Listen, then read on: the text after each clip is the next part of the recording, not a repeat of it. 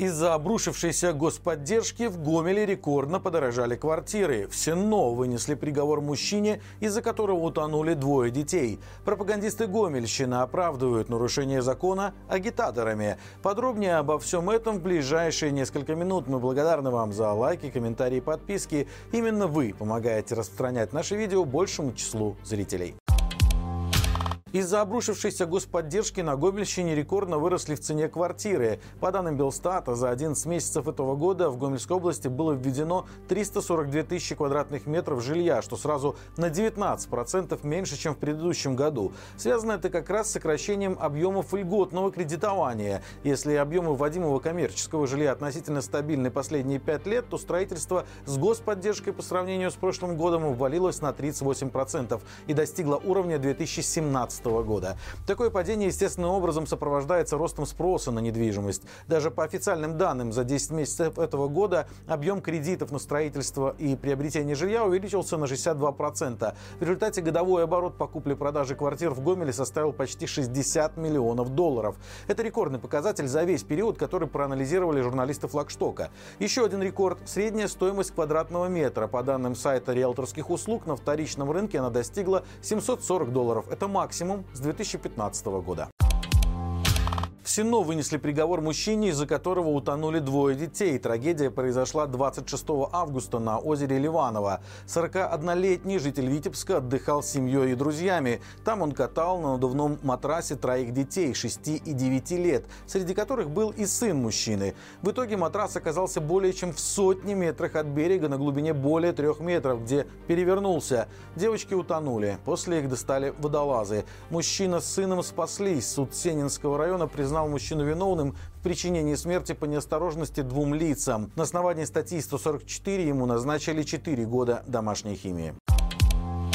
Пропагандисты Гомельской области начали оправдывать нарушение закона инициативными группами пролукашенковских кандидатов в депутаты. Напомним, организаторы первого же агитационного мероприятия в Гомеле проигнорировали как минимум два пункта закона, и это тут же заметили жители города. Видимо, поэтому пропагандисты решили нарочито подчеркивать в своих публикациях законность проходящих мероприятий. Правда, выглядит это крайне нелепо. Например, газета «Маяк» Гомельского райисполкома опубликовала фото с подписью «Пикеты проводятся в местах не запрещенных решением исполкома». При этом на иллюстрации видно, что активисты расположились прямо возле ступенек госучреждения, а нужно было отойти хотя бы на пятьдесят метров от здания. Или, например, Лоевская районка сначала рассказала, что пикетирование не должно создавать препятствия для пешеходов, а потом опубликовала фото, на которых подписи собирают прямо посередине тротуара или возле самого входа в магазин.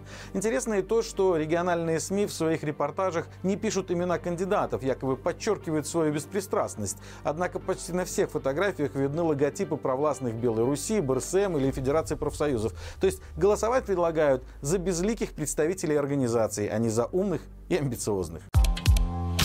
Детей из Луганской области, которых привезли в Беларусь, заставили надеть свитера с российским триколором. Воспитанников антрацитовской коррекционной школы-интерната привезли в санаторий Дубровинка в Могилевском районе.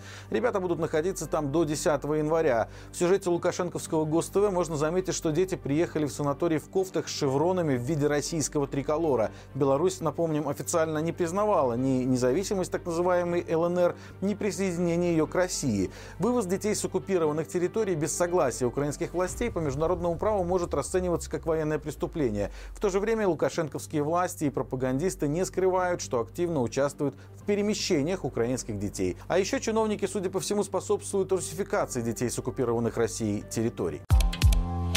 В Бресте продали бывшую царскую казарму. Цена на торгах за нее взлетела в девять тысяч раз. В конце ноября стало известно, что в Бресте состоятся торги по двум интересным историко-культурным объектам. На аукцион выставлялись казармы, обе за символические тридцать семь рублей. В итоге лота нашли собственников, правда, совсем не за одну базовую. Первая эффектная казарма расположена на улице Брестских дивизий пятнадцать А. Двухэтажное здание из красного кирпича было возведено до тысяча девятьсот семнадцатого года и может похвастаться не только кладкой, но и размерами. метрами три тысячи триста тридцать три квадрата. Выставлялось на аукцион здание раньше. Например, в прошлом году за него планировали выручить более двух с половиной миллионов рублей. Однако при таких ставках желающих побороться за лот не нашлось. Совсем по-другому разворачивались события на этот раз. Поучаствовать в торгах решили пятнадцать заявителей. Стартовали в десять ноль-ноль двадцать шестого декабря. Закончили только около двух часов ночи. Итоговая сумма составила более трёхсот пятидесяти трёх тысяч рублей, то есть в девять с половиной тысяч раз больше изначальной. Еще одну казарму на тех же торгах продали за пять с половиной тысяч рублей при старте в тридцать семь. С чем был связан такой резко возросший интерес, непонятно. Ранее сообщалось, что на площадях, которые уже пережили частичную перепланировку, замену перегородок и установку новых окон, можно открыть офисы, музей, студии.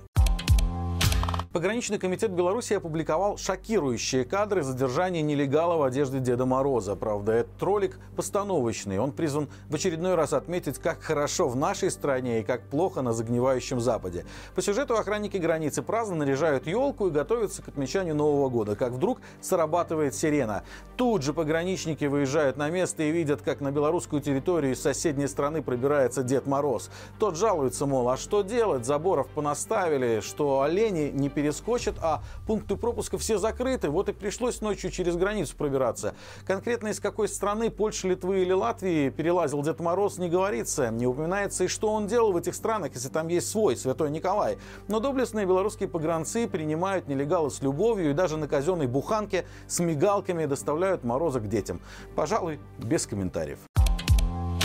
Как всегда по будням на нашем канале выходит рубрика «Горячий комментарий». В этот раз обсудили с экспертами, как возможное перемирие с сохранением оккупированных областей Украины под контролем России отразится на Беларуси. Будет ли Путин освобождать русских в нашей стране?